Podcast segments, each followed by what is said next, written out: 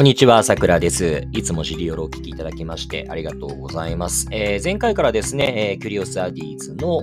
マイさんに、えー、ご登場いただいて、え、その取り組みについて伺っていますけれども、え、今回も前回に引き続き、マイさんにですね、特に Web3 の、まあ、僕個人が気になっている点でもあるんですけれども、まあ、投機性だとか、あと加えて、え、コミュニティ性、これどうやって両立させていくのかなっていったあたり、え、お話を伺っていこうかなと思っています。どうぞ。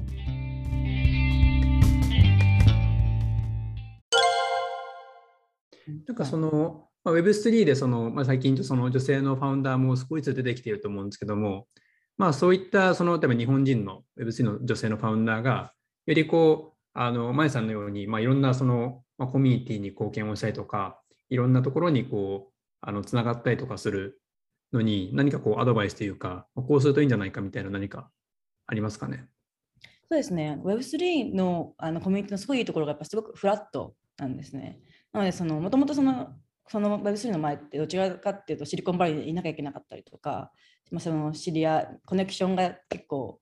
占める世界だったのかなと思うんですけれど、Web3 って本当にあの Web3 で有名になった人って結構その、あの、ツイッターとかでメッセージしたら、言って返してくれたりとかすることが多いので、あとそのディスコードに入って、その founder たちと話し話したりすると、結構そのすぐ知り合いになれたりとかするので、あの積極的にツイッターだったりとかディスコードで絡みたい人に絡んでいくのが一番いいんじゃないかなと思います。例えばその私、あの Brenda っていう crypto クリ crypto mom っていう名前で知られてる彼女が方がいるんですけれど、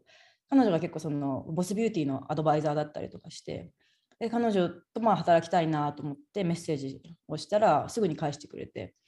で結局あの一緒に働くことにはならなかったんですけれど、彼女とはマイアミで直接会って、すっごい仲良くなって、で今も本当お互い助け合う関係なんですね。まあ、その彼女もそのいろいろ機会を持ってくるし、私も機会を持ってくるし、お互いあのいろんな人を紹介し合ったりするしっていうのがあって、なのでその結構そのそういうところ、一個のつながりからどんどんどんどん増えていったりするので、例えばその私、その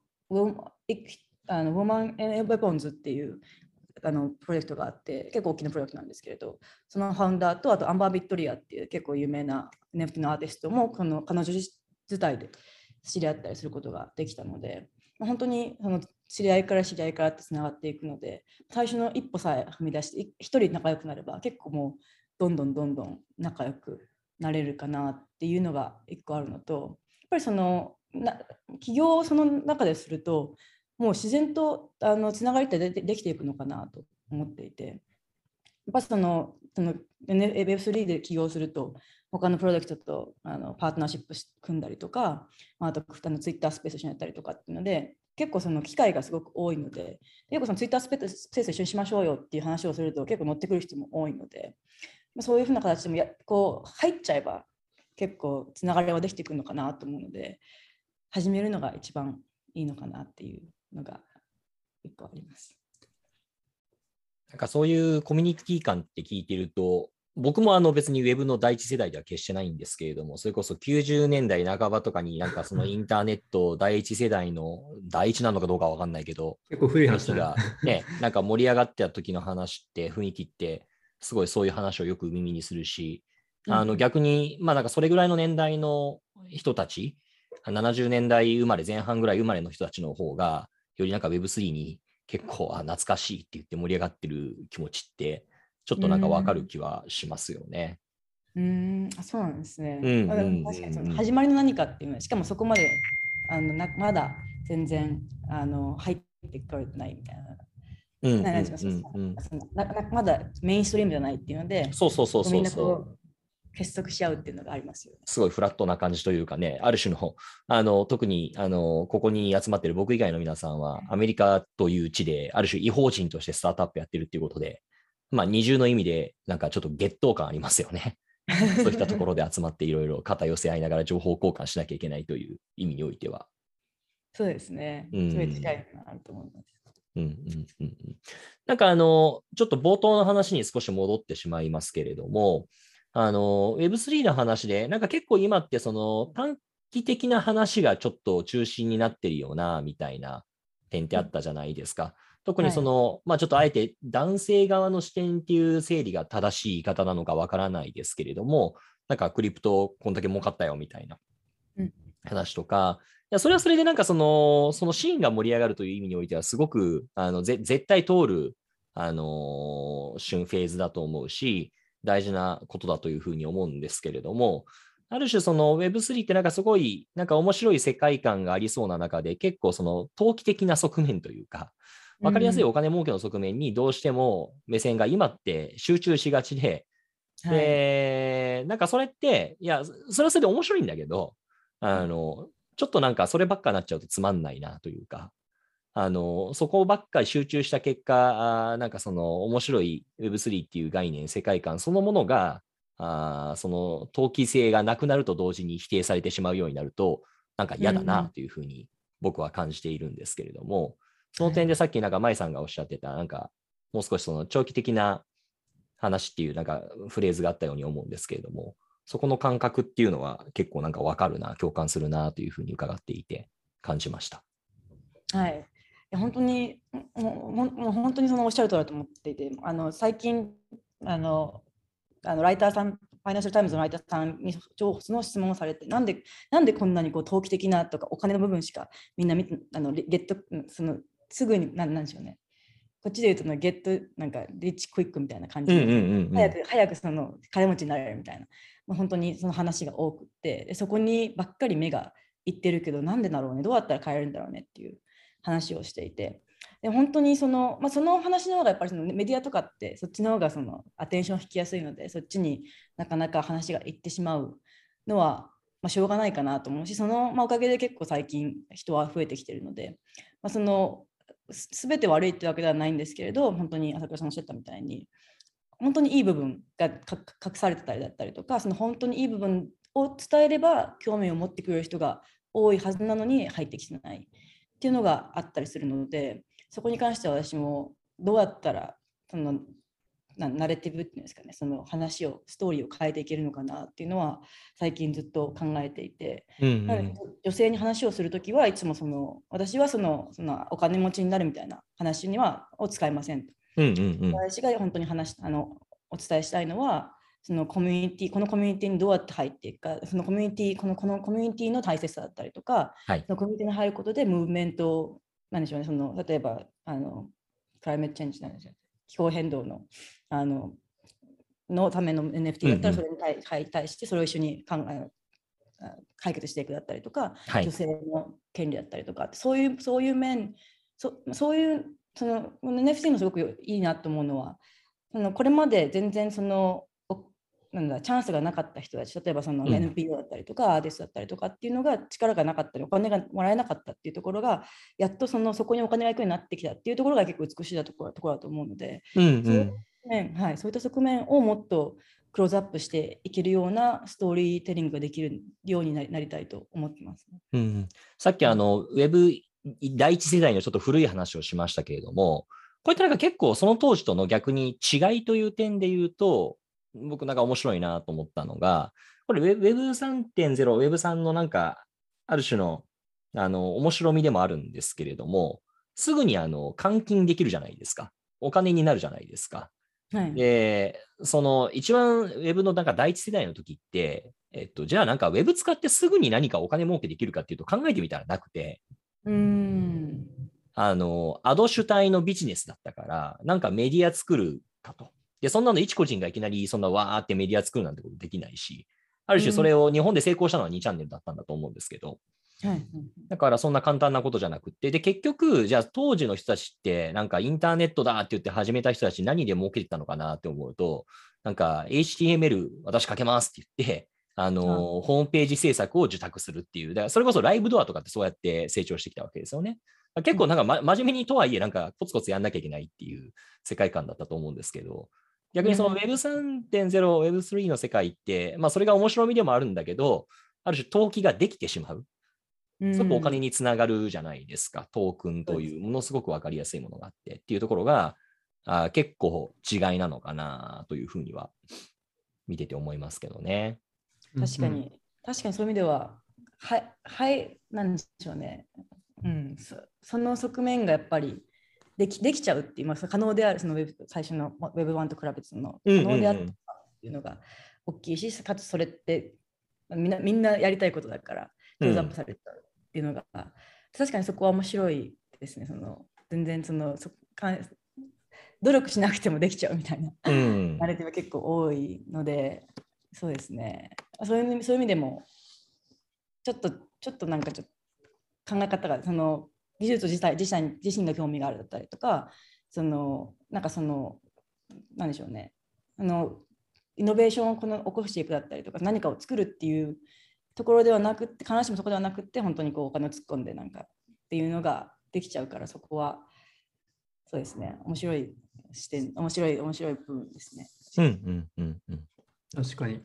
まあ、あの自分は結構もう Web3 にすっかり入り込んでるので、あまり比較ができないんだけども、あの、まあ、ゲットリッチクイックといえば、サトルだと思うんですけど、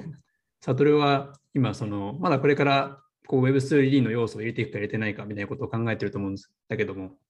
なんかサトルから見て、この Web3 とか、あとまあ今、マイさんが取り組まれていることとか、どういうふうに見えるのかなと思って。そうですね。あの、キュリオスアディーズについてなんかお伺いしたいのは、こう NFT のプロジェクトとかって、ローンチ時の盛り上がりとか、そのコミュニティってすごい大事じゃないですか。そこで成功する、成功しないと分かると思うんですけど、キュリオスアディーズ、すごいこう成功しているように見えるんですけど、何かこう、ローンチ時に気をつけたこととか、あの工夫したこと、成功した要因とかってあるんですかね？そうですね、ローンチに関しては、私の場合結構ラッキーだったのが、あのゼネカ33っていうあのインフルエンサーがいて、で彼彼がもう結構その盛り上がりを持ってきてくれた部分があって、でその結構その Web3 の世界って、なんでしょうね、あの望望みたくなんでしょうね。そ、こまでこう好ましくはないけれども、インフルエンサーに結構左右される部分が多かったりするので、そあのまあ、彼が持ってきて、彼が私たちのそのなんでしょうビジョンにすごく共感してくれて、で初めてそのアドバイザーアドバイザーになってくれたっていうのがあって、それがすごく助かったっていうのはありますね。であともう一個は、そのツイッタースレッドっていう、ツイッターあるじゃないですか、ツイッタースレッドを書くの。で私たちの場合は、そのリファンドポリシーっていうのをやったんですね。でそのなぜかなぜかっていうと、その NFT って買ったら終わりじゃないですか。別に売れるんだけど、買ってその価格が落ちちゃって売ったら損するじゃないですか。なので、私たちの場合はでも、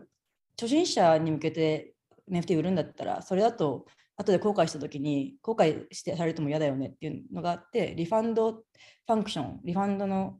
functionality をつけたんですね。機能をつけたんですね。で、それで、まあ、あの refund したければ、 refun 返返品したければ、うんあの 100, 100日間だけはそのあの NFT を返して、その最初の価格、あの買った価格を返しますよっていうのをやったんですね。でそれが結構その私たちの場合は結構初めて、他にもプロジェクトやってるとこあったんですけど、まあ、大きめなプロジェクトで初めてやったっていうので結構注目されたっていうのがうん大きかったっていうのと、あと私は結構ダイバーシティにすごくあの興味があったので、あのなぜダイバーシティは大事なのかっていうツイッタースレッドを書いたときに、それを見て結構女性の方が入ってくれたっていうのがあって、あのまあ、私たちがも持ってるビジョンをその言葉にしてツイッタースレッドに出し出すことで、結構そこで盛り上がりもあ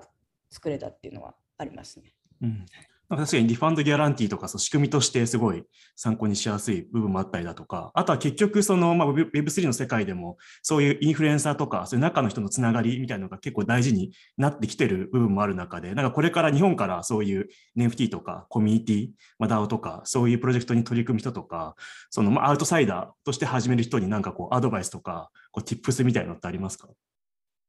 そうですね、本当にあの日本のマーケットって結構悲しいながらまだすごい少ないじゃないですか。一回あの、キヨさんが送ってくれたあのえ日本の NFT リストみたいなのがあったときに、やっぱりボリュームがすっごい低いんですね。なので結構その、 ambitious になる、 ambitious、なんか ambitious になれない。なん野心的。野心的野心的ですかね野心的に。なれない、野心的になれない部うん分があったりとかして、そのなんかなかなかその夢が持てない部分がまだあるのかなと思って、なので本当に最初から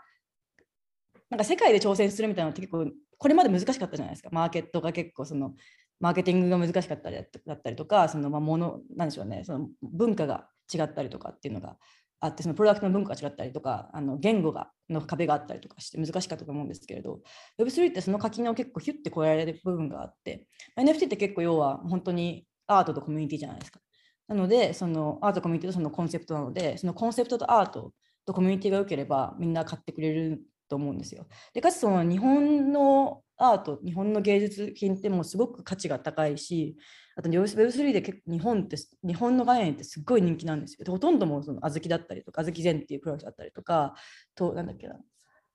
Divine Anarchy っていうそのプロダクトだったりとか、日本アニアニアニメベースのプロジェクトがすっごいうまくいったりとかするので、実際じゃ日本人が作ったそのアニメだったり、その日本のから来たアートだったりっていうのを持ち出してくれば、結かなり高い確率で勝ち目があると思うんですね。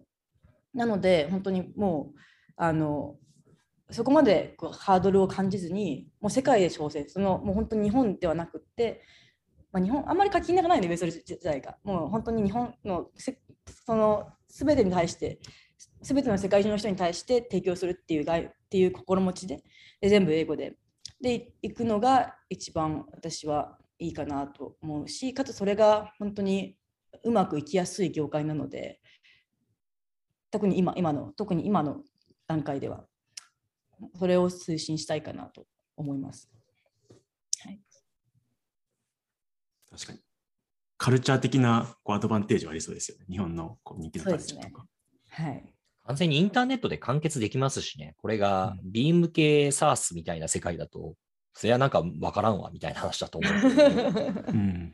まあけどそもそもね、そういったコーポレートカルチャーみたいなお客さんを理解する以前にそもそもこのマーケットそのものがまだない状態だからみんな試行錯誤して何もないところで作っているっていう点においては、まあもう一番面白いエリアですよね。そうですね。うんはい。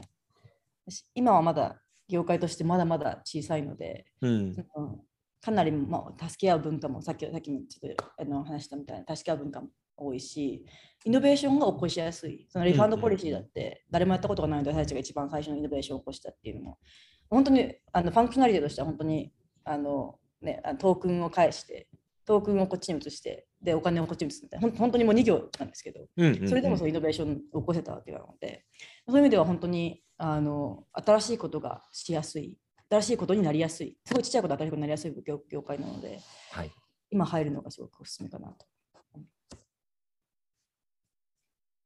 じゃあ、エニープレイスもウェ Web3 企業になると。いろいろと教えていただきたいです。はい。はい。お願いします。はい。